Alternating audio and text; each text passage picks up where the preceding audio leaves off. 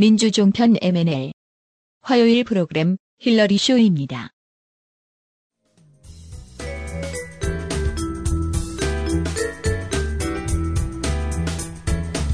네, 시청, 자 여러분 안녕하십니까? 민주종편 화요일 밤 프로 힐러리 쇼 진행자 이석현입니다. 공감과 힐링 그리고 웃음 속에서 진실을 밝혀내는 사상 최초 정치 힐링 쇼 힐러리 쇼를 지금 시작합니다. 오늘 또 저를 도와 진행해 주실 이동학 청년회원이 부위원장입니다. 안녕하세요. 네, 안녕하세요. 네. 네. 오늘이 힐러리 쇼 두 번째 시간입니다. 귀한 분을 모셨습니다. 아, 이분의 이름은 혹시 모르시는 분이 계실지 몰라도 이분의 시는 한 번씩 다 들어봤을 것입니다. 어, 연탄지 함부로 발로 차지 마라. 너는 누구한테 한 번이라도 뜨거운 사람이었느냐? 그런 맞습니까? 예, 네, 그런 시, 너에게 묻는다라는 시로 유명한 우리 안도현 시인을 여러분 앞에 소개합니다. 예, 안녕하세요. 네, 말씀하시죠. 예, 예. 네, 예. 환영합니다. 네. 엊그제 일요일에 그 전라북도에서 큰 포럼을 창립을 하셨다고요. 예, 예. 네. 일요일에 그 새로운 전북 포럼이라고 네. 그 출범식을 했는데요. 그거는 이제 그 우리 문재인 대표를 지지하고 응원하는 예. 이렇게 시민사회하고 더불어민주당 구성원들하고 같이 해서 예. 아주 대규모로 7천여 명이 그 행사장을 꽉 채운 아주 뜨거운 명이 들어갈 네. 장소가 있었습니까? 그거 뭐 서 있는 분들도 많이 있었고요. 아, 대단해요. 그래서 갈수록 어, 문재인 대표님 인기가 이거 하늘 높은 줄 모르고 치솟는구나. 아, 실제로 느꼈습니다. 다행입니다. 네. 다행. 지난 총선 때는 우리가 전라북도에서 참 그 두 분밖에 당선 못했거든요. 그때 네. 이춘석 의원하고 네. 저기 저 안호영 의원. 안호영 의원하고. 예. 아 그런데 지금 이번에 분위기가 좀 뜨거워지고 있나요, 예. 전라북도가? 예. 아. 뭐 저는 잘은 모르겠지만 지금 50% 초반대 지지율이 이제 얼마 조금만 더 기다리면 음, 예. 상당히 상승하리라고 그날 문 대표도 참석하셨다고 말이죠. 네, 참석해서 예예. 예. 그 뭐 어, 말씀도 많이 하시고. 어, 그러니까요. 예. 예. 아이고 정말 다행입니다. 그러면 지금 이제 본격적인 인터뷰를 시작을 하겠습니다. 첫 순서는 편견을 깨는 인터뷰 아우터뷰입니다. 오만과 편견을 쓴 제인 오스틴은 편견은 내가 다른 사람을 사랑하지 못하게 만든다. 그런 얘기를 했습니다. 하물며 방송에서는 더 말할 나위가 없습니다. 힐링 방송 힐러리 쇼는 편견을 깹니다. 편견에 대한 인터뷰, 아우터뷰를 시작을 합니다. 먼저 시인 안도현이 어떤 사람인가 우리 이동하 그 야무진 프로필 네, 있겠습니다. 예. 제가 프로필 소개를 제가 주로 하는데요. 예, 맞는지 안 맞는지 예, 요거 검증을 스스로 해주셔야 됩니다. 네. 예.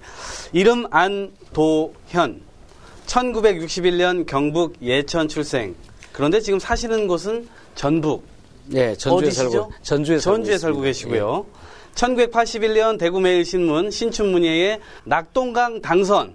저는 이걸 읽으면서 낙동강 오리알이 생각났는데 낙동강 당선 1984년 동아일보 신춘문예에 서울로 가는 전봉준 당선 아, 고시 두 개를 패스하고 등단을 하셨습니다. 네. 예. 요게 요 성격을 지금 현재 세대들은 잘 모를 것 같아요. 예. 이 문예가 어떤 것인지 이따 설명을 좀 해주시면 좋겠고요. 대학 졸업 후 이리 종합교에서 교편을 잡았는데 전교조 활동으로 해직되었고요. 백수가 됐다는 얘기죠. 예. 예. 장수 산서고에 복직했지만 3년 만에 교사직을 접고 전업 시인의 길을 걷습니다. 셀프 백수. 예, 셀프 백수. 예. 자, 시집으로 서울로 가는 전봉준, 모닥불, 그대에게 가고 싶다, 외롭고 높고 쓸쓸한 등이 있고요.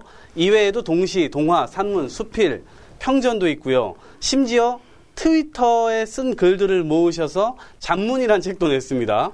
아, 작품이 너무 많습니다. 이 문화발 확장하는 문학계의 백종원 셰프라고 요즘 예, 불리고 있네요. 네, 그리고 또 남았습니다. 어, 시와 시학, 젊은 시인상, 소월 시문학상, 노작 문학상, 윤동주상, 백석 문학상 등 상 많이 받은 모범생 같지만 사실은 정권의 골칫덩이 문제합니다. 아, 그렇군요. 예. 예. 아, 그리고 또 남았습니다. 이명박 때는 4대강 반대, 박근혜 당선 후에는 아예 시를 안 쓰겠다고 절필 선언. 그런데 시만 안 썼지 뭐 다른 글은 또 다 쓰셨더라고요. 책도 내시고. 네. 네. 그래서 당연히 블랙리스트에 오르셨고요. 네. 이명박근혜가 이분 좋아할 수밖에 없습니다. 2012년 대선 때 문재인 후보 선대위원장이셨고 시민캠프의 공동대표를 하셨습니다. 예. 지금은 우석대학교 문해창작학과 교수시면서 더불어포럼 공동대표를 맡고 최근에는 새로운 전북포럼 상임 공동대표를 맡아서 문재인 대표를 돕고 있습니다. 이상 프로필 소개를 마칩니다. 네, 수고했습니다. 어, 이제 본격적인 아우터뷰에 들어갔습니다. 상당히 조사가 야무지네요. 네. 안도현 시인 하면은요, 제일 먼저 떠오르는 개념이 저항 시인이다 이런 느낌이 있어요. 그 MB 때도 4대강 할 때, 어, 나는 팬으로서 이 4대강을 막아내겠다. 이렇게 하면서 4대강 반대 운동을 했지 않습니까? 또 2013년에 박근혜 대통령이 당선하니까 그때 바로 뭐라 했냐면 나는 박근혜 대통령 임기 중에는 시를 안 쓰겠다. 어, 앞으로 나은 사람 시안 써도 나라에 지장 없을 거다. 그러면서 저 정권이 오래 못 갈 거다. 또 이렇게까지 그냥 악담을 하셨대. 박근혜 입장에서 보면 그렇게 하셨는데 예. 그래서 이제 시를 안 썼어요. 그런데 결과를 보니까 이번에 참 탄핵을 했어요. 국회에서 예, 예. 탄핵을 했을 때 또 소감이 남다를 것 같아요. 얼마 못 간다더니 정말 못 가거든요. 그래서 예.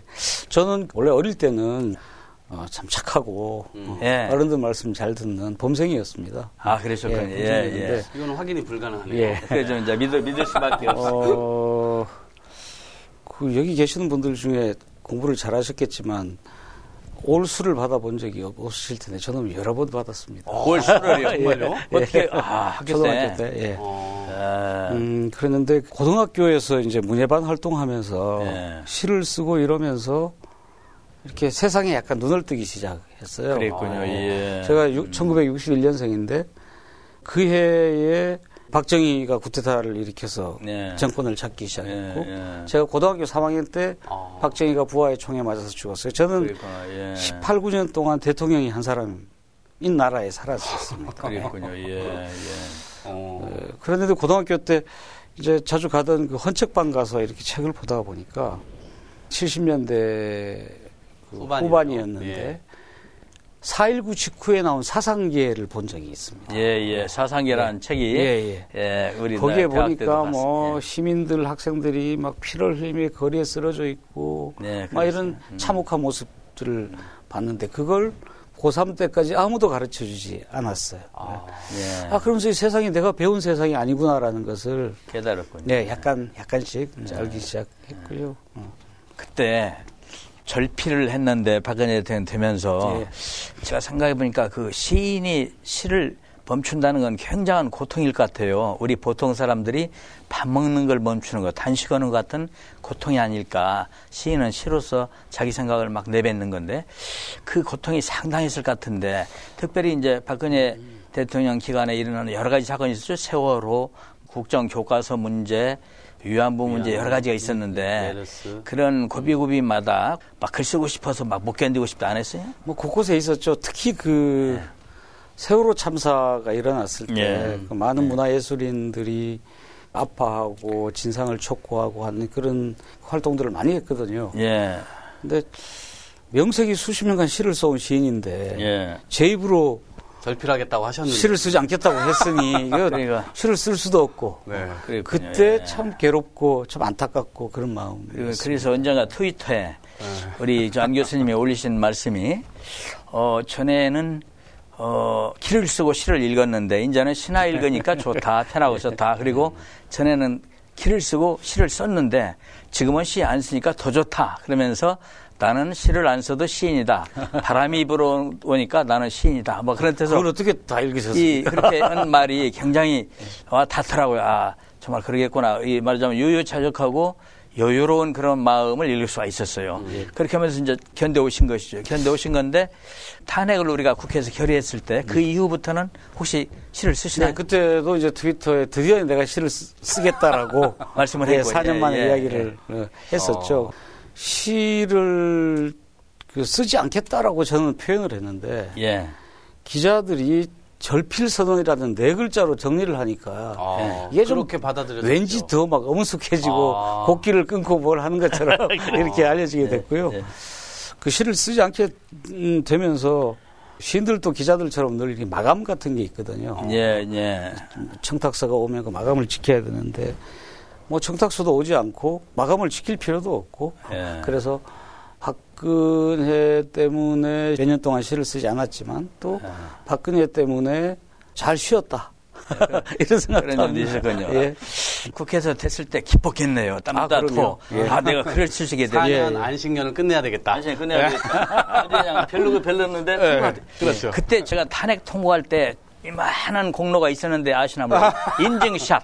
아. 그러셨습니까? 제가 뭐냐면 야 우리 국회의원들이 투표소에서 장막 안에서 찍지만 그걸 네. 핸드폰으로 찍어서 올리자 어떻게 찍어놔 국민이 증명하자. 국민이 어. 알아야지 않겠느냐. 네. 라고 막 선전했어요. 우리 다 그렇게 하겠다. 그 제안을 막 하셨죠. 그랬더니 투표하는데 이렇게 보니까 새누리당 의원님들이 투표소에 들어서 오래 걸리더라고. 음. 걷다 가나 부 한 글자만 쓰고 나오면 되는 건데 오래 걸려. 아. 핸드폰 들고 나오는 분들 계셔. 어. 다들 찍어놨던 것 같아. 왜냐면 나중에 이게 부결됐을 때.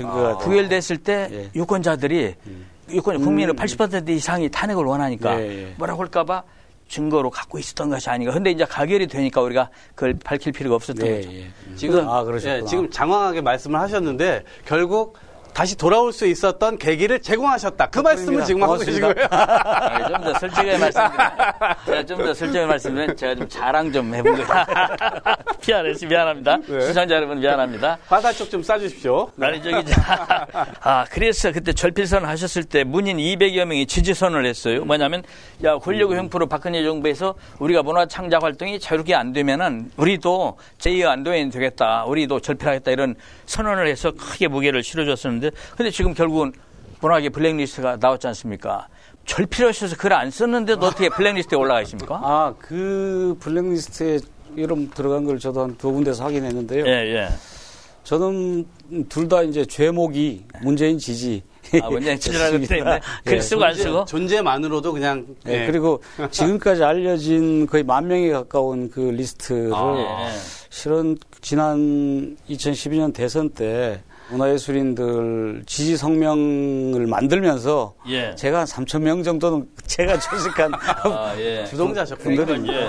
그러니까 아니, 내가 박근혜라도 블랙리스트 안 만들 수가 없겠는데.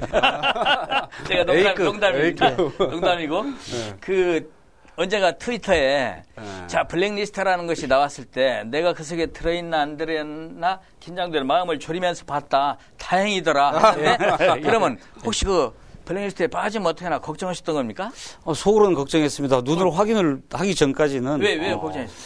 아니 그래도 나름 나름 양심껏 산다고 살아왔는데 예. 시인으로서 거기 만 명이나 된다는데 그 블랙, 거기도 예. 손 하나 못 걸치면 이거 어떻게 하나 그런 자존심. 상하는 일이죠. 자존심 상하는 일이에요. 블랙리스트가 저 민주주의 제정신 가지고 살아왔다는 훈장이고 막 인증서만. 자부심 같은 거죠. 아 그리고 하나 참 검찰이 기소까지 했어요 안 교수님은. 네 아, 시청자 여러분 참 우리 안도현 씨님은 지금 전주에 있는 우석대학교에서 문예 창작과 교수로 재직하고 계시기 때문에 제가 안 교수님이라 했다 안 씨님이라 했다 예, 이럽니다. 예. 그 검찰이 기소까지 했었는데 그 대법원에서 무죄가 확정이 됐죠. 예, 예. 축하드립니다. 그때 아이고, 뭐 때문에 그랬었죠?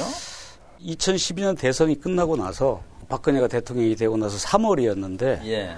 전주지검에서 대선 기간 동안 제가 트위터에 올린 글을 문제 삼아서 예. 어, 출두를 하라고 연락이 아, 왔었어요. 취임과 거의 동시에 그런 2월 예, 25일 취임 직후에요. 예. 바로 일주일 그때가 국정원 댓글 사건이 막그 온 나라를 들끓게 할 그, 아마 그 예. 무렵이었을 겁니다. 예. 트위터에 올린 글이 뭐냐 하면 그 나라의 그 안중근 의사가 돌아가시기 전에 써놓은 글씨 유목이라고 예, 하죠. 예. 그게 이제 여러 점이 국내에 들어와 있고 그 전체가 보물로 지정이 되어 있습니다. 그렇죠, 예. 그랬는데 70년대에 일본에서 들여와서 청와대로 들어간 어, 유목이 한 점 있었습니다. 아, 예. 작품 중에 하나가 예. 청와대로 들어갔어요. 들어가 있었습니다. 70년대라면 예. 박정희 70년대 전 시절에. 중반쯤에요. 예, 예. 예.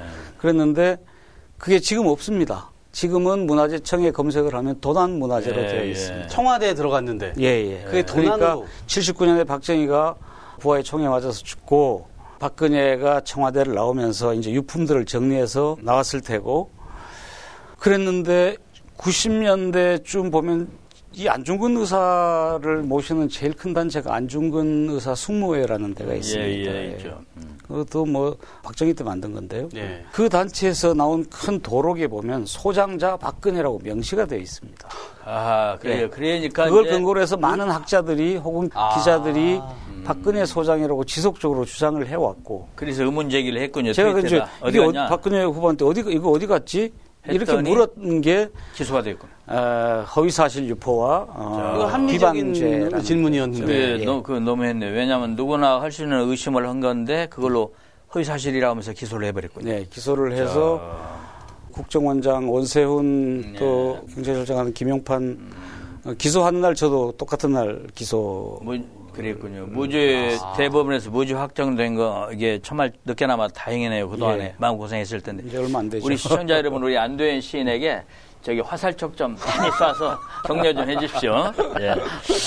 게 그리고 이제 하나 또 물어본다면 일반적으로는 시인과 정치는 좀 이렇게 어떻게 조합이 어울리는 조합이 아닌 것처럼 느껴지기도 하거든요. 아, 시인은 무슨 그 심한 쓰는 것 같고 정치에 구체적으로 참여하는 것이 별로 없어 보이는 그런 일이기도 해요.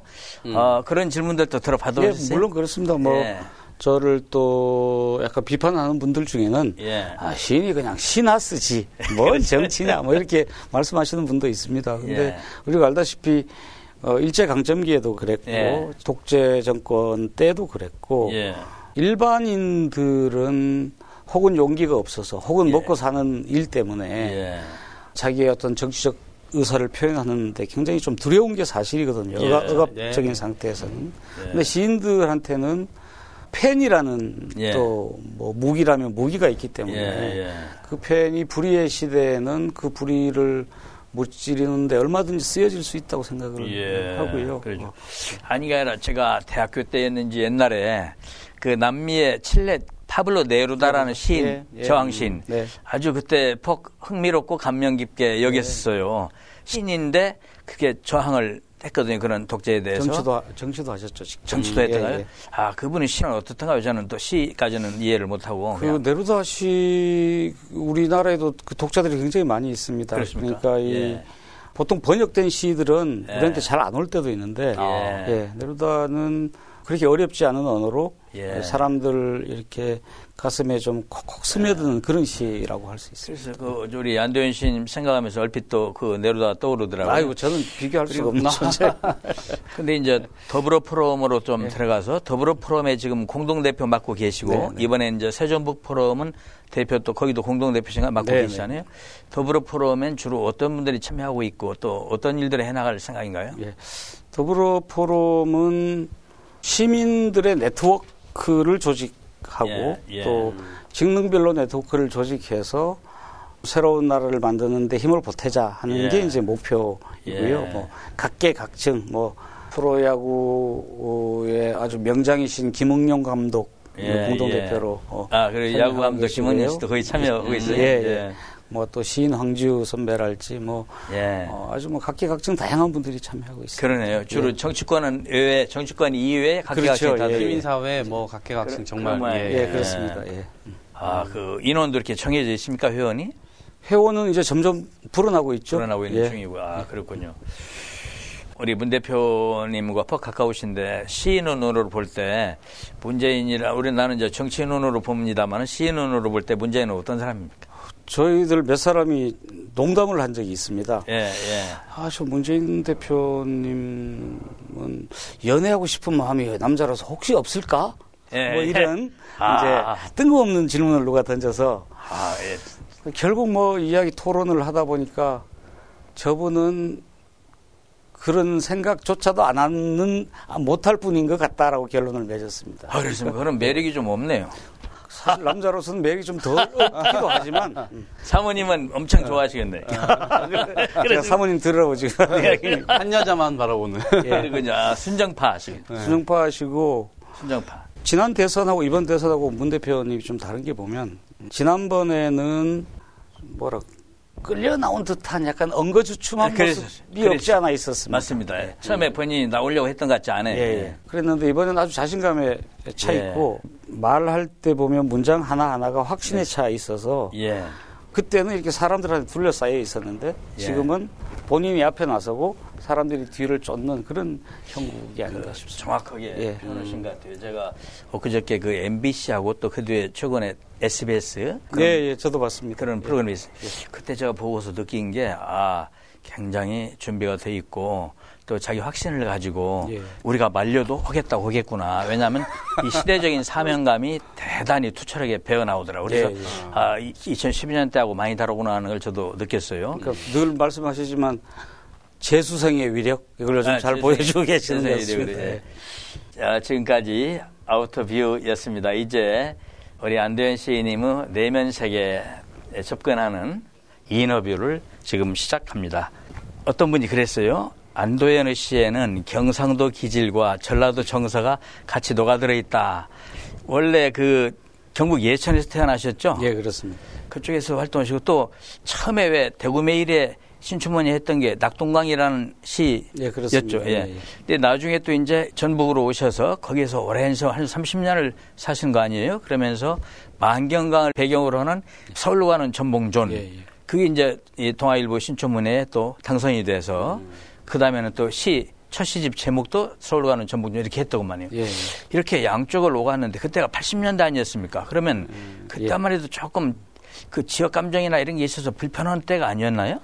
저는 어, 19살까지 경상도에서 살고 제가 중고등학교는 대구에서 다녔습니다. 예, 예. 아, 또 그쪽으로 가서 다니셨구나. 예, 예. 그리고 이제 보통은 이제 서울로 가는데 서울로 오다가 회동역에서 기차를 갈아타고 예. 이제 전라북도에 가서 살게 되는데요. 예. 이숙현 의원님도 만경강 하면 예, 제가 아, 딱 익숙. 고향 음, 이렇게 예. 되듯이 저한테는 이제 낙동강 하면 이제 어, 고향 예, 예. 바로 그 가까이서 태어 났기 때문에요. 예. 제가 그쪽이 고향인 거 알, 알고 계시네요. 아, 알고 있죠. 제가 아마 우리 이동아 씨도 모르고 계실 건데 전라북도 익산 옛날에 이 이리시라고 했죠. 예, 예. 거기서 나가지고 저 남성고등학교를 졸업을 했어요. 그리고 이제 대학교를 서울로 왔는데 지금 안양이 지옥 아닙니까? 30년 전에 안양에 들어와서 이제 안양은 제2의 고향이 돼가지고 예. 안양 시민들과 이제 한 몸이 돼가지고 있어요. 저도 전주 전라북도 지역으로 가서 산 지가 37년 아 이제 오래됐네요. 오래됐어요. 째입니다. 예. 그래서 보통 이제 선거 때가 되면 예. 뭐 동서 뭐 불화 또 영원함 예. 갈등 뭐 이런 이야기들을 하는데 저는 뭐 37년 동안 살면서 거의 그것을 이 몸으로 느껴본 적이 한 번도 없습니다. 아 그렇군요. 예. 예, 그리고 잘 적응이 거기에 예 그렇습니다. 예. 다정하게 지내셨죠. 예, 제가 뭐 경상도 출신이지만 예. 오히려 뭐 돌아가신 제 외할머니 같은 그 완전 경상도 어르신들이 예, 예. 어, 옛날에 뭘 정보가 부족하고 하던 시절에 잘 몰라서 예. 전라도 사람은 어떻다, 네. 어, 전라도 사람들의 성격은 어떻다 이렇게 좀 하대하고 했던 적은 있지만 예. 저는 지금까지 느껴본 적이 한 번도 없습니다. 그 안시님이 이 시를 쓰신 거를 뒤집어 봤더니 참 오래됐어요. 그래가지고 제가 이번에 초기 시집들을 좀 헌책방에서 구했어요. 아? 제가 제가 온 게 아니라 우리 보좌관이 예. 여러 날 헤매가지고 이렇게 지금 이게 이제 1985년에 나온 예, 서울로 가는 예. 전봉준 이게 표지는 좀 바꾼 거고요. 예, 표지만 바꾼 예, 거고 예, 첫 예. 시집이더구만 예, 이게 예, 그리고 그 다음에 이제 두 번째 시집이 모닥불 예. 그러니까 이게 1989년에 89년, 예. 요거는 그대로입니다. 예, 나온 건데 아니가 아니라 옛날 뒤에 그 보니까 색깔, 색깔이 옛날 종이가 이렇게 누렇게 되는 예. 이걸 어디서 이렇게 다 구해 왔어요. 그리고 횟수도 보니까 그때 예, 초판적인 그대로.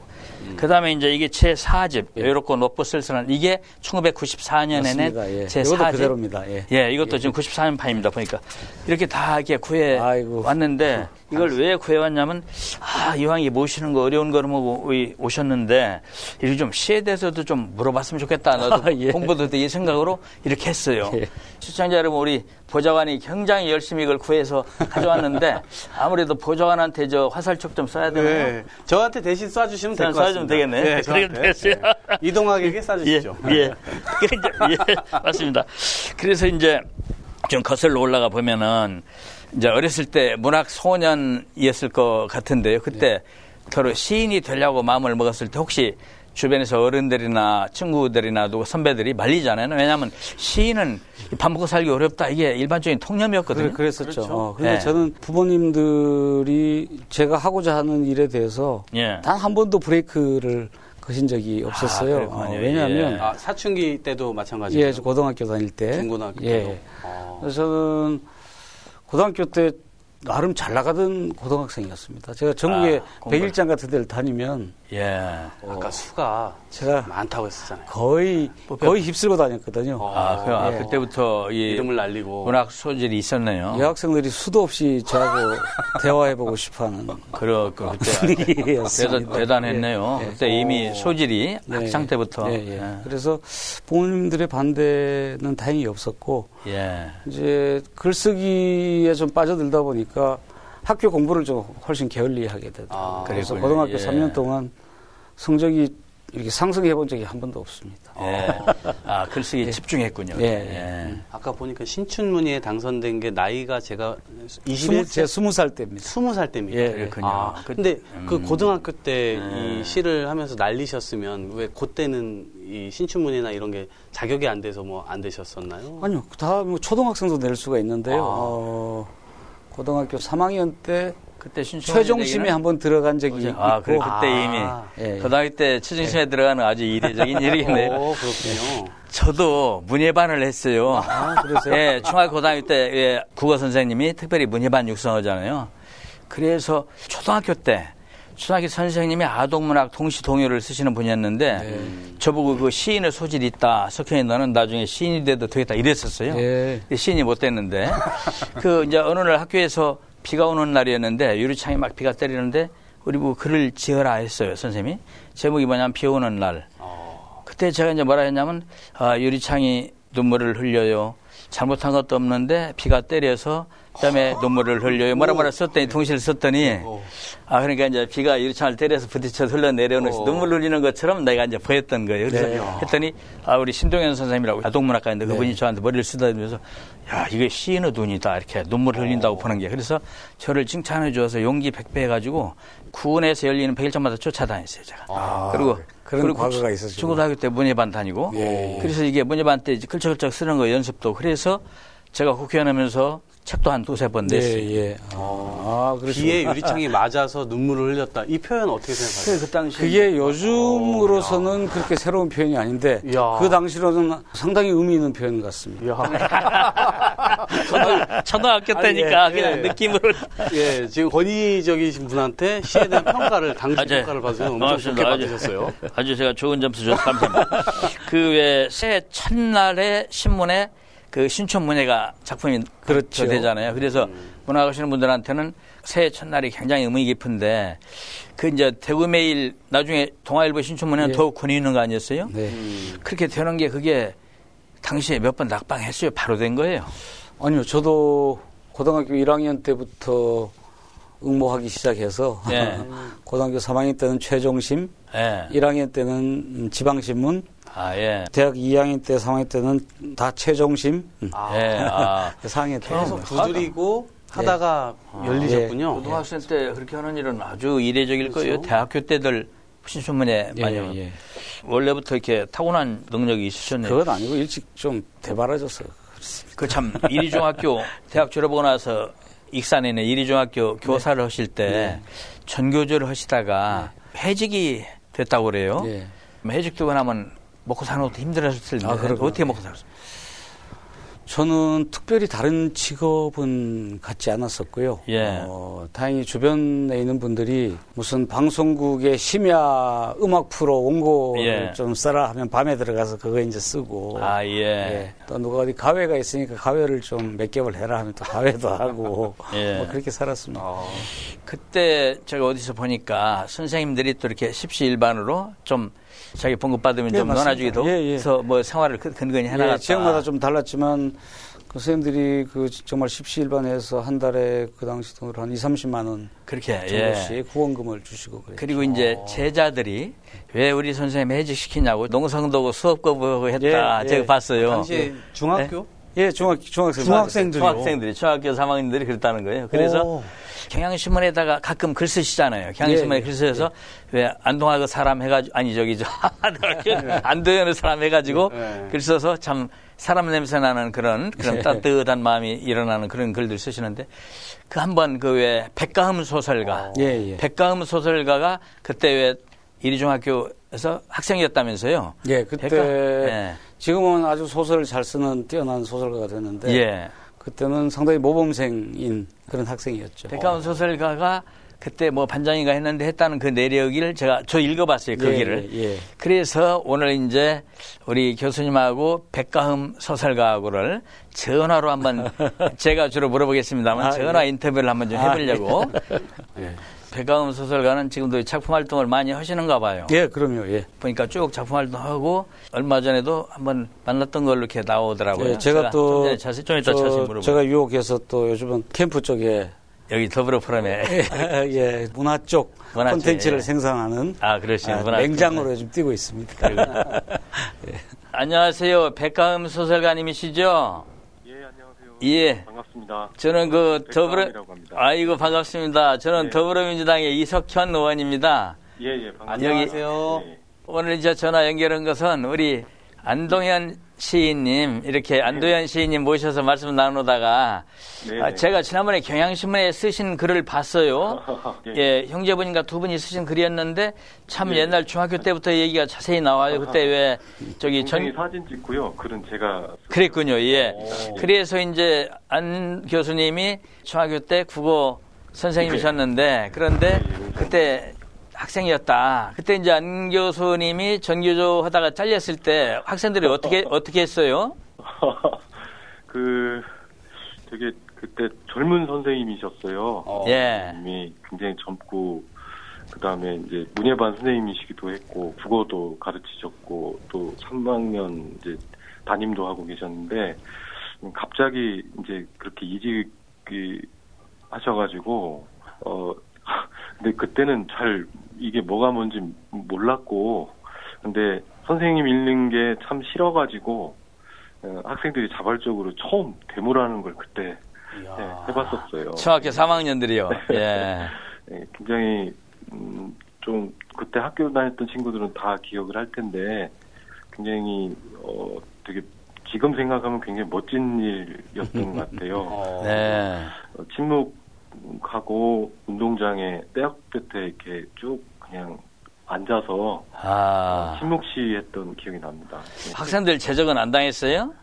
아, 그런 건 없었고요. 그 당시에 이제 유주의 인물들이라고 할까요? 뭐 예. 그동안 학생들은 조금 이제 선생님들이 직접 집에 데려다주고 막 그랬었어요. 아. 정교조 사무실에 우리가 갈 거라고 생각을 해서 아, 예, 내통할 거라고 생각했나 보다.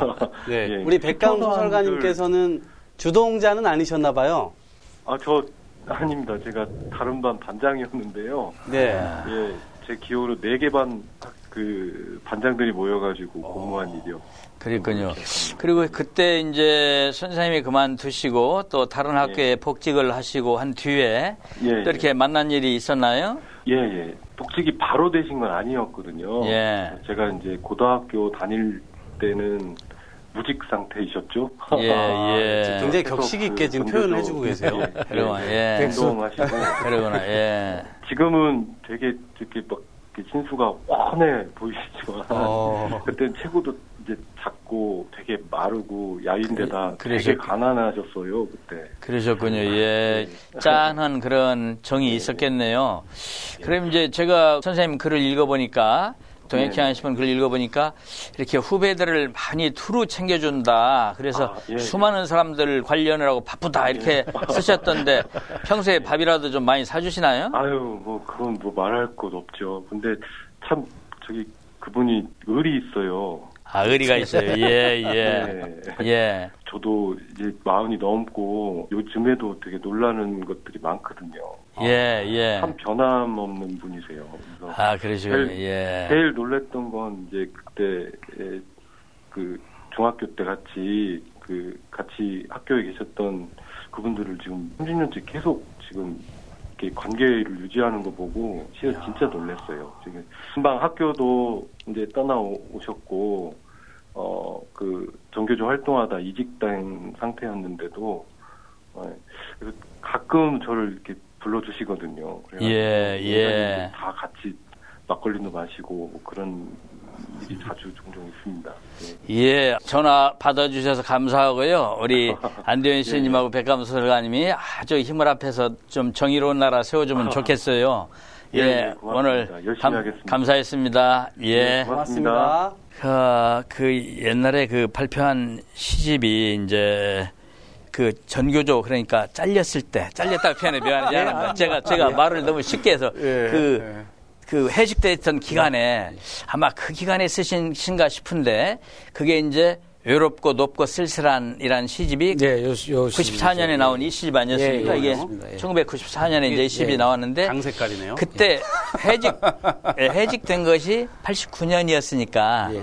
89년에 나온 게 아까 이제 이 모닥불이었고 예, 맞습니다. 예. 그러니까 해직된 기간에 아마 쓰신 시를 94년에 5년간 모아서 낸 것이 아닌가 그렇습니다. 예, 맞습니다. 이렇게 예. 생각이 돼요. 그래서 이제 앞부분을 봤더니 그 유명한 연탄시 세 편이 다 쫙 앞에 깔렸더라고요. 예, 예. 이게 첫 편이 어, 네, 너에게 너에게 묻는다. 아까. 제가 예. 뭐 말했던 어, 연탄 잠으로 발로 차지 마라 그 시.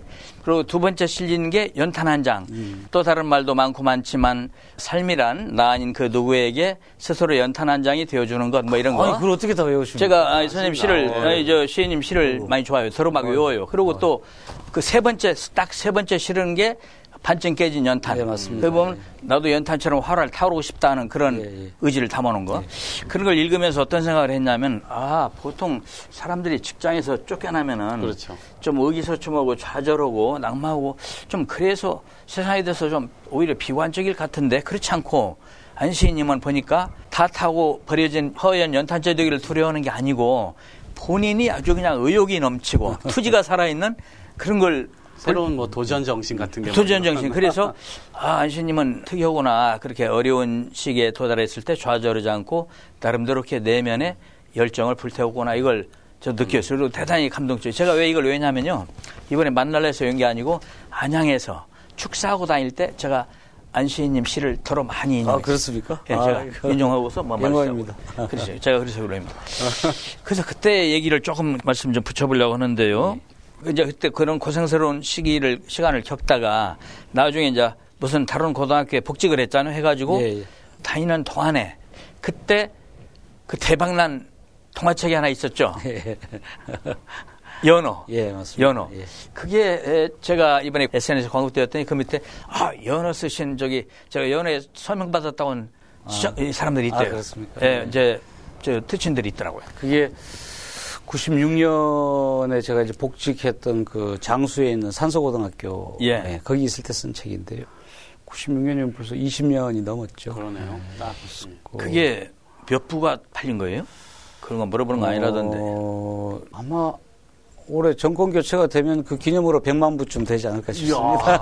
어, 어마 엄청나네. 예, 올해쯤. 예, 예. 아, 동화책이 100만 부 풀린, 한 지금 한 팔린다는 건 130회 정도 찍었고. 좀 대단하네요. 예, 예. 연어는 그래서 이게 해외에서도 번역돼 나왔다고 들었고 왜그 한국 어린 왕자 생텍쥐베리가 쓴 어린 왕자 그렇게 이제 비유하기도 아 이렇게 이제 비견하기도 한다고 내가 들었어요. 그래서 제가 처음에 저는 쓸때 사랑스럽습니다. 왜 우리나라에는 어린 왕자 같은 책이 없을까? 예, 예, 예. 이제 거기서 시작을 한 책이 예. 연어거든요. 저는 이제 제 얘기를 하는 건 좀 참 비교할 수 없는 사람 얘기해서 미안합니다. 습작이니까 한 10여 년 전에 고등학교 때 문예반 했던 실력으로 설악에는 정말 이사했을까라는 동화책을 하나 냈어요. 아, 그러세요? 10 한 3, 4년 아, 됐나? 제가 모르고 있잖아요. 다음에 하나 붙여드릴 테니까 읽어, 읽어보고. 아, 동화, 읽어- 동화 작가시네요. 이- 아니, 작가라고 해서 그거 그냥 뭐 그냥 우습지도 않게 썼는데. 저자. 이제 한번 읽어보시고 한번 거기 나중에 소감 좀 말씀해 주시면 제가 크게 힘이 되겠습니다. 아이고, 예. 알겠습니다. 아, 지금 1세 정도 찍으신 거예요? 몇 세 정도 찍으신 한 거예요? 세 번 찍었던 것 아, 같은데. 3세? 예, 아, 바로 근데 그 이제 사인해서 벌써 바로 한번 올려주시면 10여 년 전에 10세 정도까지 나는 됐어요. 나는 그 이제 통화를 쓸 때는 어떤 생각이었냐면 이 사- 젊은 사람들이 나는 왜 이렇게 공부를 못할까? 나는 왜 이렇게 얼굴이 못생겼을까? 막 그런 좀 어. 그런 열등감 가는 사람이 많아요. 그런데 나는 모든 사람들은 무엇인가 한 가지 능력을 다 탤런트를 가지고 태어났다. 음. 다만 차이 그걸 발견을 못 하고 있는 거다. 네. 그래서 모든 사람에게 능력이 있다는 걸좀 이렇게 알려주는 시- 어. 상당히 교훈적인 동화를 예, 예. 썼어요. 한번 예. 보고 싶습니다. 언제 한번 예, 얘기해요. 예. 그 다음에 이제 또 이 중요한 말씀을 또 드려야 되겠는데 그 안 교수님 인터뷰에 시인 백석을 빼놓을 수가 없을 것 같아요. 흰백자, 돌삭자. 예. 아, 정말 그 심취해 계신 것 같더라고요. 내가 백석 씨를 베끼기 위해서 시인이 됐다라고 말할 정도로 예. 그냥 백석 씨에 대해서 연구를 하시고 예. 그 3, 4년 전에는 백석 평전도 막 이런 두께의 책을 내셔서. 제가 좀 이렇게 대충 보다 말았습니다마는 그렇게 연구를 다 하셨더라고요. 그래서 야 이분에 대한 애정이 대단하구나. 그분은 세대가 다르지 않습니까? 우리하고는 벌써 그렇죠. 옛날에 돌아가신 분이고 예, 예. 1912년인가 태어나신 분이고 12년생입니다. 예. 1935년에 정주 어, 뭐 정주성이라는 게 첫 데뷔시고 맞습니다. 예. 1936년에 낸 시집이 사슴 그 하나 딱 낸 거 아닙니까? 그런데 지금 세대 차가 많이 나는데 이 실매교례에서 과거의 사람과 현재의 사람이 그렇게 맺어질 수 있나? 난 참 굉장히 기적이라고 생각했어요. 그렇죠. 어, 저도 이제 글을 쓴다는 것은 결국 다른 사람의 시집을 책을 많이 본다는 뜻인데 예, 대학 1학년 때 백석 시를 딱 한 편 받고 그랬군요. 예. 예. 우리 국민들이 백석의 시를 공식적으로 읽을 수 있었던 것은 1988년 이후입니다. 88년 이후로 예. 정부에서 해방 전쟁 겪으면서 이렇게 납북되거나 예. 또 월북한 작가들의 작품을 예. 자유롭게 읽을 수 있도록 해금한 게 88년이거든요. 그렇죠. 예. 하나 좀 말씀 중에 미안한데 실은 백석이 제가 알기에는 납북이나 월북이 아니고 제북 북한에 있었던 작가 같은데 그렇죠. 어, 백성은 그런데 그 두 개에 속하지 않습니다. 예, 그런데도 그걸 그저 금소라에서 못 읽겠어요. 북한 작가였기 원래 때문에. 저기 평양 아니 참 정주시에서 태어나서. 예. 함흥에서 영어 교사하고 네. 그 서울에서 기자 생활을 하고. 서울에서 기자 생활했다가 어. 다시 올라가서 만주에 있었고 뭐 이렇게 예, 예. 그러니까 뭐냐면 그 북쪽에 있다가 남북이 갈린 것 같은데 이 월북 작가 취급을 해버렸어요. 예, 맞습니다. 예. 그래서 더 안타까운 문학사에서 거의 없어질 법한 시인이었는데. 파묻혔던 거. 예, 우리가 어렵게 찾게 된 거죠. 이 백석은 김소월보다 6년 아래고요. 윤동주보다는 5년 위쯤 되는 그 시인입니다. 아, 그러니까 그렇군요. 예. 예, 예. 백석우 씨에 대해서 어떤 그 시인가 평을 하신다고 할까? 예. 그러면은 어떻게 말할 수 있습니까? 학교 다니면서 이제 일제 강점기 시를 우리가 열심히 국어 시간에 배우는데 예, 배우면 꼭 시를 두 가지로 나눕니다. 하나는 막 저항시, 예, 하나는 뭐 친일시, 뭐 예, 이런 식으로. 예, 예. 그래서 또 뭐 시를 이야기할 때도 순수시냐, 참여시냐 이렇게 이분법적으로 자꾸 시를 나누려고 네. 하는데 그게 해방 후에 백석 같은 시인을 우리가 못 배웠기 때문에 그렇다고 생각합니다. 예. 이 백석 씨는 일제 강점기를 지나오면서 일제에 대해서 직접적으로 저항한 흔적은 없습니다. 예, 없- 없지만 예, 현실을 피하려고 했거나 관심을 다른 데로 돌리려고 했던 게 아니고 예, 우리가 쓰고 있는 모국어, 자기 고향 말, 예, 평안도 예. 말을 시에 예. 적극적으로 씀으로 해서 그래서 요즘 말로 치면 어떤 보이지 않는 외침 예. 이걸 노렸던 시인이거든요. 그랬군요. 어, 예. 그런 예. 어떤 시인이 있었다는 것을 좀 미리 알았더라면 예.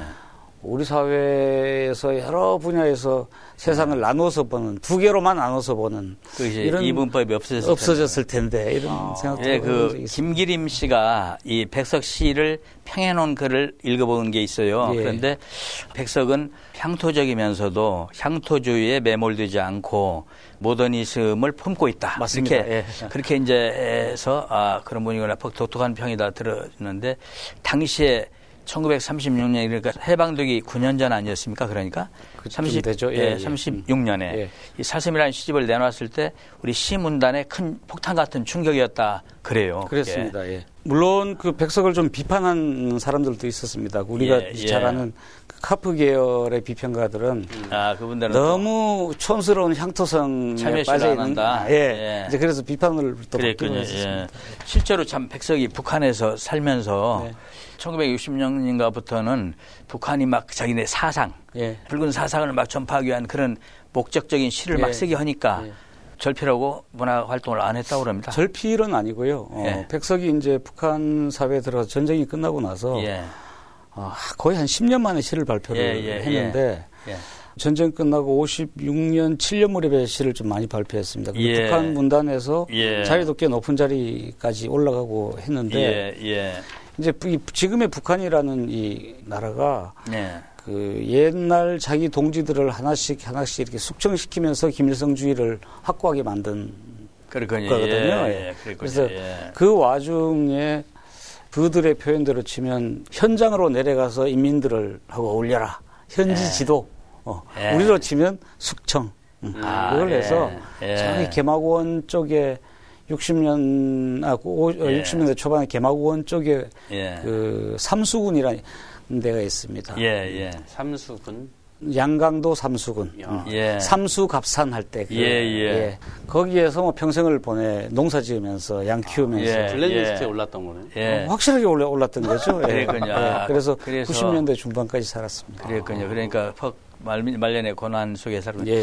얼마 전에 아, 과거에 트위터에 망동어 말린 거. 아, 망동어 말린 걸 고추장 찍어 먹으면 맛이 좋다고 하면서 아, 이거를 백석 시인한테도 좀 드려보고 싶다 이렇게 하는 걸 이, 아, 있고? 그리고 예. 굉장히 아 가슴 찐한 감동 아 거기 백석에 대한 사랑이 사무치는구나 그래 느꼈어요 만일에 백석이 지금 돌아가셨지만은 살아서 만났다면 어떤 얘기를 하고 싶어요 지금 제가 백석 평전이라 두꺼운 책을 썼지만 예 정확한 주량을 파악을 못했습니다. 아, 그렇습니까? 주량 파악이 예. 그래서 예. 일단 한잔 하면서 그거부터 파악을 좀 해보시죠. 아, 그렇습니까? 예.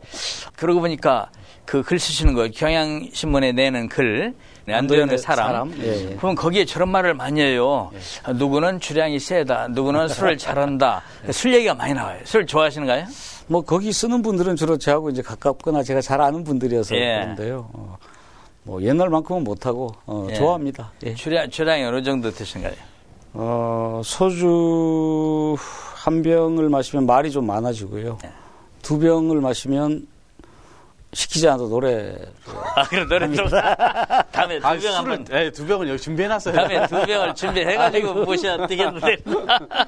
아, 노래로 그러시- 시작할 수 있겠네요. 아, 그렇군요. 그러면 뭐 그게. 편파 방송이죠. 아, 그렇게 되는군요. 예, 예. 이거 편파 방송이어가지고요, 여기가. 예.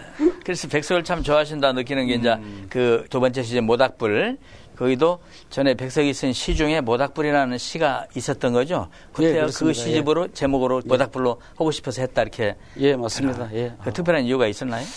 백석의 모닥불이라는 시는 산문시 형태인데요. 예, 예. 어, 그 모닥불을 구성하는 여러 요소들, 예, 또 그러니까- 모닥불을 쬐는 사람들, 또 모닥불의 의미 뭐 이런 식으로 나눠져 있습니다. 그래서 무언가를 워낙 좋아하다 보면 담고 예. 싶어지는 예, 감정이 예. 아. 예. 그래서 예. 나도 그렇게 좀 담고 싶다, 베끼고 싶을 정도로 담고 싶다, 뭐 이런. 생각을 예, 많이 하다 예. 보니까 그렇게 시를 쓰게 됐습니다. 그 외롭고 높고 쓸쓸한 그것도 그 무슨 시 속인가 나오는 한 대목을 예, 백석 제목으로 흰 바람벽이 있어라는 예, 시가 그 제목으로. 아주 유명하신데요. 예. 그시 한 구절이 외롭고 높고 쓸쓸한 이렇게 나옵니다. 그렇군요. 그러니까 아주 참 거기에 심취해 계신 것 같고 이제 좀 화제를 돌려가지고요. 안도현의 사람 거기에 지금 요새 올렸던 사람들이 어떤 어떤 분들이 있습니까? 예를 들면은 역시 뭐 백석의 흔적을 쫓기 위해서 재작년인가요? 100살 드셨던 지금 돌아가셨는데 예. 할머니도 통영 가서 뵌 적이 있고요. 예, 제 친구도 있고 제가 잘 가는 단골 식당 주인 아주머니도 예, 있고요. 예. 예. 아 예. 그렇군요. 그럼 이제 평소에 이렇게 술을 같이하는 술친구로 한 셋만 말을 써머라 하면 어떤 분들 얘기해 주세요. 저는 이제 전주에 살다가 보니까 주로 이제 전주 예. 쪽에 있는 시인 또 소설가 아, 이런 선후배들 예. 그래서 술자리에서 사랑받는 사람은 어떤 사람이고 미움받는 사람은 어떤 사람입니까 보통? 술값 잘 내면 사랑받고 뭐 중간에 세면 좀 미워하고 그러죠. 우리 이동학 위원장은 술을 좋아해요? 예, 저는 술 주량이요. 중학교 3학년 때 처음 먹었는데요. 소주 반병. 예. 그 주량을 지금도 반병 먹고 있습니다. 반병 아, 먹으면 예, 두병 예나지나 먹을 수 반- 있어요. 반병, 반병이면 괜찮은 거죠. 예. 저는 한 잔. 아, 아, 정말요? 차르면 두 잔. 거의 안 드시겠네요. 예, 차르면 아예. 두 잔. 가셔도요. 네. 그래 저는 저런 사람이 제일 싫던데 제가 술 살 때 안주만 막 먹는 사람. 아, 그래. 예. 안주만 먹고 술은 안 먹는 사람이 있어요. 아까 저 130세 찍으셨잖아요. 네, 한번 네. 네, 술자리를 한번 안도현 시인님께서 준비를 네. 하셔가지고 아이고, 뭐 하겠습니다. 저희가 가서 예. 저희는 술도 잘 못 먹으니까 네. 그때는 안주바를 세우는 걸로. 아, 그렇게. 에, 나는 실제로 또 안주를 많이 먹어요. 트위터 활동을 굉장히 열심히 하시는데요. 지난번에 소송도 그 트위터 때문에 난 거 아니었습니까? 그렇죠. 예, 예. 아까 얘기한 안정근 유품 예, 그 예. 얘기. 에, 이렇게 트위터를 올리고 나서 얼마나 리트윗 됐나 이런 것들 이렇게 좀 보시나요? 가끔 봅니다. 요즘은 그 어. 트위터에서 그걸 또 확인할 수 있는 숫자 말고 그뭐 그렇죠. 예. 용어는 제가 잊어먹었습니다. 예. 몇 사람이 이걸 이걸 봤나 뭐 이런 게 있더라고요. 아, 예. 그래도 있죠. 예. 그것도 취미 붙이면 굉장히 재밌죠. 취미 붙이면 저도 저도 트위터 처음에 저는 트위터 배울 때 제 트위터 실력이 국정원 댓글 작업 사람들 시작할 때하고 제가 시작한 게 똑같거든요. 아, 그래서, 예. 경력이 굉장히 꽤 되시네요. 예. 예. 저도 지난 대선 때부터 시작했는데 아. 예. 처음에는 한 3시간을 하게 되더라고요. 예. 다 합쳐보니까 예. 눈 뜨면 보고 음, 자기 전에 꼭 확인하고 예. 짬짬이 또 확인하고 어떤 이야기들이 오고 예, 예. 올라오는지. 트위터나 이런 SNS가 사실은 제일 빠르거든요. 그렇죠. 예. 예. 근데 사실상 예. 이게 그러니까 지난 대선을 통해서 드러났잖아요. 그냥 국정원이 독을 탄 거 아니에요. 그 물에다가. 그러니까 어떤 정보도 신뢰할 수 없게끔 만들어졌잖아요. 실명이 아니다 보니까. 네, 네. 그럼 우리는 또 실명으로 이거를 이 신뢰성을 높이기 위해서 하고 있는데 계속 그런 독을 타는 행위들이 정말 없어져야 되는데 네. 지금 이 저 시청자분들께서 안주빨로 달려 음. 저희가 이 방송 지나고 나서 대선쯤에 한번 전주로 가는 안주빨 모임을 한번 해야 되겠어요. 아, 예, 해가지고 예, 안주로. 전주로 안주빨 예. 모임 모여 전주 해가지고 안주빨 번개를 마마하시죠. 번개 한번 하시죠. 음, 예, 한번 여기서. 약속 한번 해주십시오. 네, 저는 뭐 오케이. 준비하고 있겠습니다. 어, 좋습니다. 예, 네. 예. 시청자 여러분, 예. 저도 좋습니다. 저도 쪽 준비해. 놓을게요. 예. 댓글이 좀 올라온 게 예. 있는 것 같은데 네, 댓글 네. 소개도 좀 해보죠. 이 화살이 뭡니까? 저 화살은요 자신의 마음에 들었다 혹은 어떤 이제 사랑 호응. 표시죠. 아, 호응이에요. 호응. 예, 예, 그래서 호응입니다. 호응. 화살촉을 10개, 20개씩 예. 쏴주세요. 예. 예. 음. 예, 호응입니다. 아, 이따가 그 오늘 장기자랑 매력 발산 타임이 있는데 매력 발산 타임에 실 낭송을 하신다고요. 예, 뭐 네. 저희가 할 수 있는 게 별로 없습니다. 보니까 예, 시는 어떤 시를 낭송하십니까? 제 시 한 편하고 시간이 되면 백석 예. 씨 제가 좋아하는 시 한 편하고 그렇게 예. 하고 싶습니다. 백석 씨는 어떤 시로? 음, 많은 분들이 알고 계시는 시인데요. 어, 나와 나타샤와 흰 당나귀. 예, 예. 백석 씨는 나와 나타샤와 흰 당나귀가 첼로 이 사람들이 많이 아는 시 같아요. 예. 예, 예. 거기서 나타샤가 연인이라고 하는 것 같아요. 연인. 그래서 보통 이제 나타샤는 이제 러시아 여, 여성들 이름으로 예. 어, 우리 뭐 예- 옛날에 영자 순자처럼 예. 많이 쓰는 네. 것 같은데 예. 백석이 글씨를 쓸 때는 분명히 어떤 한 여인을 생각하고 있었을 것 같습니다. 예. 예, 제가 추측하기로는 여러 정황을 봐서 그 성북동의 길상사라는 예, 예. 절, 예. 그 절을 법정 스님한테 시주 하셨던 그 김영한 여사를 염두에 두고 쓴 시가 아닌가 이렇게 추측이 예. 됩니다. 그런 얘기들을 하는 걸 저도 들었어요. 예. 그때 이름이 자야였다든가 그 연인의 이름이 자야가 이름은 본명은 나중에- 나중에 이제 김명환이고 예, 열심히 백석이 애- 붙여준 애칭이 자야. 자야고 예. 그리고 이제 나중에 열심히 불교에 심취해서 예, 예. 길상화라는 법명을 아. 받았다. 근데 그분이 그 대원각이라고 우리 학교 때도 대학 때도 있었던 것 같아요. 기억이 나요. 삼청 그 서목동 대원 예, 대원각 예, 예. 큰 고급 요정을 했는데 의원님은 거기 출입하지 않으셨습니까? 저는 안 했죠. 말만 들었죠. 근데 이제 한 천억 나가는 거를 법정 스님한테 시주했다. 예, 예. 그래서 그 길상사라는 절이 됐다. 예, 이렇게. 맞습니다. 예, 예. 아, 대단해요. 예, 그것도 아까 말씀드린 88년에 백석 시 전집이 나왔기 때문에 그걸 자해사가 보고. 예. 옛날 내 연인이었다라고 고백을 하게 된 거죠. 예. 그래서 알게 된 거. 그래, 그래서 알게 되고. 그래서, 아, 천억이 아깝지 않습니까? 하니까, 아, 이 천억 원, 그분 시 한 줄만 또 못해. 이렇게 했다는 거예요. 그런 말씀 하셨죠. 대해. 이 지금 문재인 스토리라는 책을 가지고 이렇게 예. 있는데, 이 문재인 스토리라는 책이 왜 지금. 가져오신 거예요? 홍보하러 가지고 나왔습니다. 예, 예. 책이 아까부터 눈에 띄어가지고 예. 아, 이 책은 어, 제가 기본 기획을 하고 어, 56까지. 예, 문재인 대표님의 잘 아는 주변 사람들이 이 남자가 어떤 남자인가 아, 예, 이렇게 아주 예. 좀 사소하고 일상적이고 따뜻한 이야기를 예. 56가지 이렇게 모아놓은 주변 예. 사람들이라고 하면 주로 어떤 뭐 분들이시죠? 저기 시인님 어, 옛날에 분들. 썼던 그 운명에도 조금 나왔던 제가 쓴 글은 없고요. 예. 뭐 공수부대 그 친구도 친구들, 있고요. 저 그분들 만난 적 있습니다. 예. 또 뭐 하여튼 주변에 여러 그 아주 일상적인 이야기들입니다. 그래서 아, 저는 이 책을 뭐 젊은 분들도 좋지만 음, 그러니까 56가지라고 하는 예. 건이 시각이 다를 수도 있겠네요. 서로가 서로가 보는 관점에서 물론 좀 다릅니다. 시기도 아주 다르고요. 뭐 아. 연애 시절 이야기도 있고, 그리고, 예, 예. 또뭐 감옥에 갔을 때 이야기도 있고요. 그러니까 한 사람을 예. 보는 데 있어서 굉장히 다양한 각도와 시차도 다르고 그렇습니다. 어. 입체적으로 그냥 한번 볼수 아주 있는 최근의 이야기도 있고요. 아, 안씨님 보기에는 우리 문재인 대표가 어떤 점이 이 대중에게 어필하고 있는 거라고 생각을 하세요? 요즘은 TV가 이렇게 이 아주 선명하게 나오지 않습니까? 예, 예. 그래서 어, 여러 후보들 중에 보면 뭐 아주 연세가 우리 문 대표님이 연세가 많은 것은 아닌데 예. 첫 번째 제일 잘생겼다. 아, 그렇습니까? 예, 예. 네. 그리고 자세히 TV로 보면 그래도 눈에 눈이 제일 맑고 예. 연세가 좀 있으심에도 불구하고 예. 예. 그런 점들이 일반인들이 우선 좋아하는 아, 거죠. 그러니까 외형적인 모습에 이게 예. 진실, 진실성이 묻어 나오니까. 예, 그리고 오랫동안 표정에서. 검증을 예. 받아왔기 때문에 예. 뭐 주먹도 맞고 예. 발로도 차이고 하면서도 예. 꿋꿋이 이렇게 예. 한 길로 걸어온 모습에 대한 신뢰도 예. 있는 요즘 혹시 또 안수님이 쓰고 계신 뭐 시집 곧 내실 계획 있나요? 저는 박근혜 국회 탄핵이 결정되고 나서 아사 이제 시를 써야 되겠다라고 예. 했는데 마침 그날 또 창작가 비평이라고 아주 좋은 잡지에서 어. 청탁도 받았는데 예. 아, 마감을 놓치고 말았습니다. 아, 아, 그랬군요. 예. 예. 그래서 멍뚱한 일을 자꾸 하다 보니까 평소에, 평소에 시를 쓰려면 무슨 영감이 좀 떠오르야 되고, 그런데 주로 어떤 가운데? 시는 좀 무슨 시인이 덜 바빠야 되고요.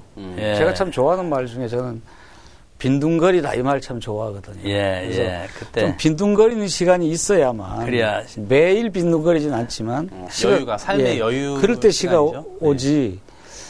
뭐 누구 만나고 이야기하고 뭐 이러다 예. 이럴 때는 잘 안 오거든요. 예, 그렇군요. 안시님이 그 블랙리스트 시인 시집도 엮으셨죠? 아 예. 예, 예. 아이고, 그 얘기도 뭐, 좀. 거기는 블랙리스트에 이름이 오른 시인들의 그 예. 대표적인 예. 시들을 어, 모아서 이제 낸 예, 나온 지가 예. 아직 얼마 안 되죠 한 2주쯤 그렇군요. 예. 네.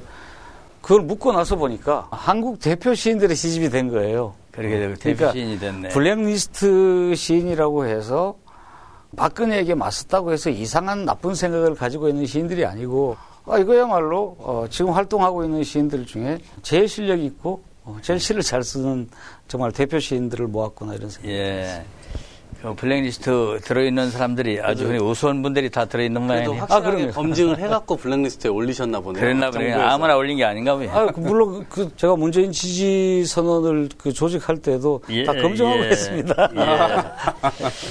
그래요. 오늘 이제 매력을 발산할 타임이 다가왔는데요. 우리 이 안 시인님이 그 시인으로서 오리지널 시인이 시를 낭송하니까 그렇죠, 예. 정말 이건 남다른 감동을 또 줄 것 같아요. 그동안 이렇게 책으로만 예. 이게 예, 음성 확인 없이 이렇게 읽어왔는데 그러죠. 아마 직접 목소리로 읽어주시면 책으로만 읽다가 예. 아, 이거 실망. 먼저 어떤 시를 낭송을 하시겠습니까? 아마 또 이 목소리가 좀 부담스러우신 예, 예. 분들은 눈을 감고 들으셔도 괜찮을 것 같습니다. 아, 제 목소리 좋지 않습니다. 예. 복항이라는 시집인데 거기에 나오는 시가 예, 나오는 제목은 재테크라는 재테크라는 시요. 예. 입니다. 예. 예. 예. 재테크 한평 남짓 얼갈이 배추 씨를 뿌렸다. 스무 날이 지나니 한 뼘 크기의 이파리가 몇 장 펄럭였다. 바람이 이파리를 흔든 게 아니었다. 애벌레들이 제 맘대로 길을 내고 똥을 싸고 길가에 깃발을 꽂는 통에 설핏 펄럭이는 것처럼 보였던 것. 동네 노인들이 혀를 차며 약을 좀 하라 했으나 그래야지요 하고는 그만두었다. 한평 남짓 애벌레를 키우기로 작심했던 것. 또 스무 날이 지나 애벌레가 나비가 되면 나는 한평 얼갈이 배추밭의 주인이자 나비의 주인이 되는 것. 그리하여 나비는 머지않아 배추밭 둘레의 허공을 다 차지할 것이고 나비가 날아가는 곳까지가 나비가 울타리를 치고 돌아오는 그 안쪽까지가 모두 내 소유가 되는 것. 이런 식입니다. 아주 마음이 부자시네. 제가 재테크를 정말 해본 적이 한 번도 없습니다. 그래서 예. 어, 실제로 이건 있었던 일인데 어. 제가 전주 근교에 조그마한 작업실이 있어요. 시골집이 있는데 예. 거기에 이제 씨를 뿌리고 하면 꼭 그 애벌레들이 오고 예. 동네 할머니들이 약치라고 저한테 잔소리하고 예. 가만 생각하니까 약을 안 치게 되면 얻게 되는 것들이 또 많더라고요. 애벌레를 키워보기도 하고, 음. 예. 애벌레를 나비로 만들어 보기도 하고, 예. 나비가 허공을 돌아다니면 내 나비가 돌아다니는 거니까 그러니까 다 내 땅이 된다는 거죠. 거니까. 그래서 아까 보니까 아 이게 마음이 부자예요. 그 부자 되는 방법이고 망치. 예, 이 맞습니다. 과거에 미국에서 서부 개척 시대 당신이 어디까지 갔다가 찍고 돌아오면 그게 다 당신 땅이요 했는데 지금은 몸이 안 돌아가도 나비가 돌아갔다 나비가 알아서 다 허공을 다 아주 다- 훌륭한 재테크가 되는 아, 영이 영이 돼서 재밌네요. 지금. 예. 어, 야, 이런 은유가 있군요. 또 한편 또 아, 그럴까요? 아, 어, 특히 여성들이 좀 좋아한다고 한번 알려진 표지도 한번 보여주시죠. 예, 이것- 이것도- 사슴이라고 아, 하는 예. 백석 첫 시집 이름을 따서 백석 씨를 제가 뽑아서 엮은 아 그랬습니까? 아 예. 그랬습니까? 신은 못 쓰고 이런 일만 계속했습니다. 아, 예, 예. 그래서 표지가 깔끔하군요. 예. 새로 낸 거라. 예. 백석의 시 한편 예, 예, 예. 나와 나타샤와 흰 당나귀라는 예, 시. 아까 말씀하신 예. 음악이 지금 나오네요. 나와요. 나와 나타샤와 흰 당나귀 가난한 내가 아름다운 나타샤를 사랑해서 오늘 밤은 푹푹 눈이 내린다 나타샤를 사랑은 하고 눈은 푹푹 날리고 나는 혼자 쓸쓸히 앉아 소주를 마신다. 소주를 마시며 생각한다. 나타샤와 나는 눈이 푹푹 쌓이는 밤 흰 당나귀 타고 산골로 가자. 출출이 우는 깊은 산골로가 마가리에 살자. 눈은 푹푹 나리고 나는 나타샤를 생각하고 나타샤가 아니올 리 없다 언제 벌써 내 속에 고조고니와 이야기한다 산골로 가는 것은 세상한테 지는 것이 아니다 세상 같은 건 더러워 버리는 것이다. 눈은 푹푹 나리고 아름다운 나타샤는 나를 사랑하고 어디서 흰 당나귀도 오늘 밤이 좋아서 응앙응앙 오를 것이다.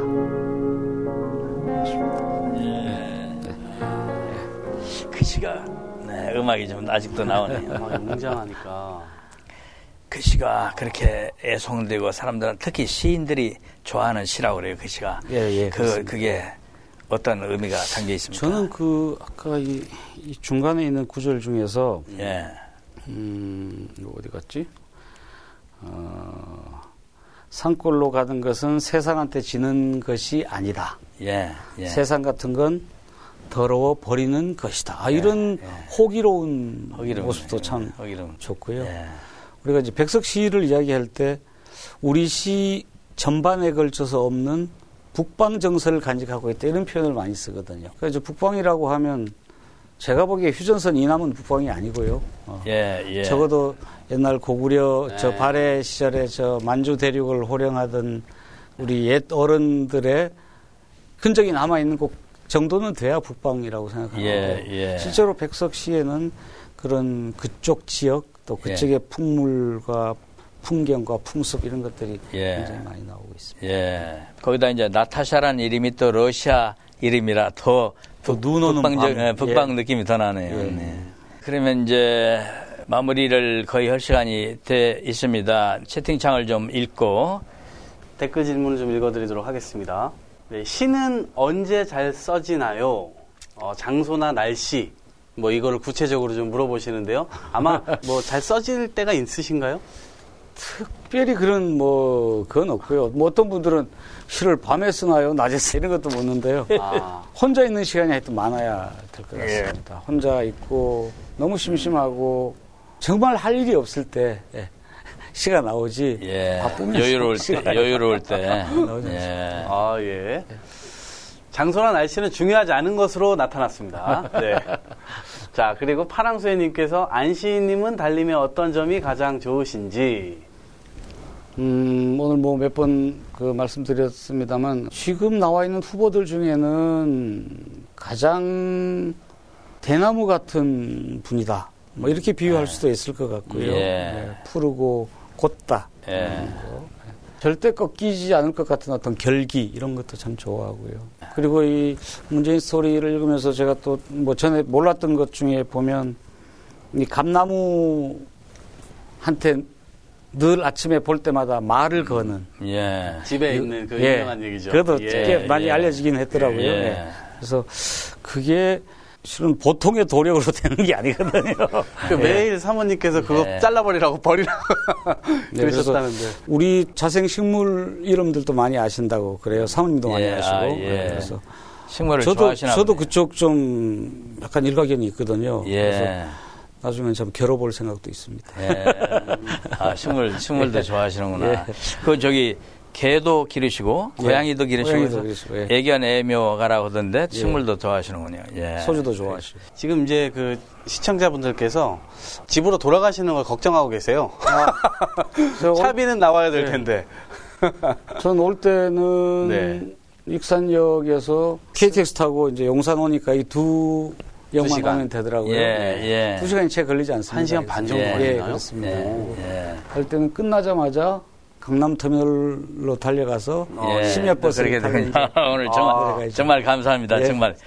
많은 분들께서 아. 걱정이 좀 되시나 봐요. 그래서 화살촉을 좀 쏴주시고 계신데, 예, 화살촉을 저에게도 예. 좀 쏴주시죠. 아, 이매진님이 도정환 예. 씨님의 의정 활동을 예. 어떻게 보고 계신가요? 아, 같은 아이고, 또 시인으로서의 그, 또, 예, 예. 제가 어딜 가면 네. 저를 도정환 의원인 줄 알고 아, 또 그래 혼동돼요? 담쟁이 잘 읽었습니다. 뭐 이렇게 하는 사람들이 예. 있어요. 아, 그런 분도 이- 있군요. 예. 예. 예. 뭐 의원님 이렇게 말하는 사람도 있고. 예. 저는 그럴 그렇게- 때는 어떻게 답변하시나요? 그또 아니 도정환 형한테 물어보니까 예. 연탄 채잘 읽었습니다 이렇게 말하는 그런 사람들이 아, 서로 혼동들을 많이 하는 모양이네. 아, 사람들이. 아. 아이고. 저는 그 도정환 의원이 국회의원이 꼭 됐으면 좋겠다고 생각하고 강력하게 추천했던 사람 중에 하나인데요. 예. 굳이 평가를 하자면 생각보다 너무 잘하고 계시는 아, 것 같습니다. 예. 원래 예. 뭐저 시도 좋은 시를 쓰지만 그 문단에서도 예. 그냥 어, 점잖은 그런 분인데 역시 역시 잘하고 계시는구나. 예, 아주 열심히 또 다니시는 것 우리가 같더라고요. 우리가 한 달에 한 번씩 한 2, 30명 의원님들이 도정환 예, 의원님하고 같이 만나서 시공부도 해요. 시 읽는 모임이 예, 있어요. 저도 모임. 거기 한번 다, 다녀왔습니다. 그때 다- 예. 다녀오셨던 예, 것 같아요. 예, 그랬군요. 예. 가난한 젊은 시인이나 예술가들의 생계를 위해 할 수 있는 정책이 무엇일까요? 어, 정말 어렵네요. 예술하기가 너무 어려운 상황인데 이거를 사회가 어떻게 보듬어 안을 수 있을까? 이거는 정권 교체를 해가지고 예. 문화 어, 관광부입니까? 거기에서 블랙리스트 작성에 심혈을 기울이지 말고 음. 어, 금방 질문한 젊은 예술가들 또 기초 예술들을 어떻게 활성시킬 음. 예. 건가를 예. 정권 교체 후에 예, 만들어야죠. 예. 예, 그러면 이제 어, 오늘 시청자 여러분 끝까지 들어주셔서 감사합니다. 이제 프로그램을 마무리하기 전에 한번 우리가 전공교체를 기원하는 뜻으로 제가 전공교체할 테니까 두 분이 화이팅 한번 해서 뭐 화이팅 하기 전에 꼭 예. 들어보고 싶은 말씀이 있어요. 뭔데 오늘 소감 어떠셨는지. 소감 어떠셨는지 예. 저희가 예. 고품격 방송이다 보니까 어, 예, 어, 꼭, 예, 들어야 됩니다. 그러면 너무 억지로 고품격이란 칭찬을 요구하는 것 같은데 솔직히 이야기해도? 칭찬 안 해도 괜찮아요. 예. 저는 생방송으로 나간다는 것을 좀 늦게 알아가지고 예, 예. 와, 어떻게 하지 좀 두려운 마음으로 왔습니다. 음. 그런데 예. 굉장히 편했고 이동욱 위원장님이 좀 잘생기고 했으니까 말씀도 앞으로 좀 더 많이 하시고 아, 예. 예. 그 약간의 뭐 막가파 같은 느낌도 없지 않아 있습니다만 아, 그랬으면 그것도 무슨 말. 아, 저한테 무슨 편했, 말씀? 편했다는 뜻이에요. 예, 예, 그렇습니다. 편하, 편했고 예. 예. 더 흥하는 방송이 되기를 예, 예. 저희가 이제 예. 이번에 두 번째 하다 보니까 오늘 또 사전에 말도 맞춰보고 뭐 이렇게 이렇게 하- 하자 뭐 이렇게 정하고 했는데 여러 가지로 이제 음. 퍼즐이 좀 맞춰가는 이제 방송이죠. 예. 네. 뭐 처음부터 잘 하는 게 어디 있습니까? 예. 예. 그래요. 그러면 네. 전공교체 화이팅! 감사합니다. 예, 고맙습니다. 시청자 여러분, 우리에게 태극기는 어떤 의미인가요? 일제의 총칼에 만세로 맞선 3.1운동의 태극기, 이봉창 의사의 품속에 숨겨졌던 태극기, 이승만 독재에 맞선 4.19 혁명의 태극기, 그리고 5.18 광주민주화운동의 선열이 낭자한 태극기, 역사의 마디마디마다 태극기는 민족의 가슴 속에 새겨진 정의 그 자체였습니다.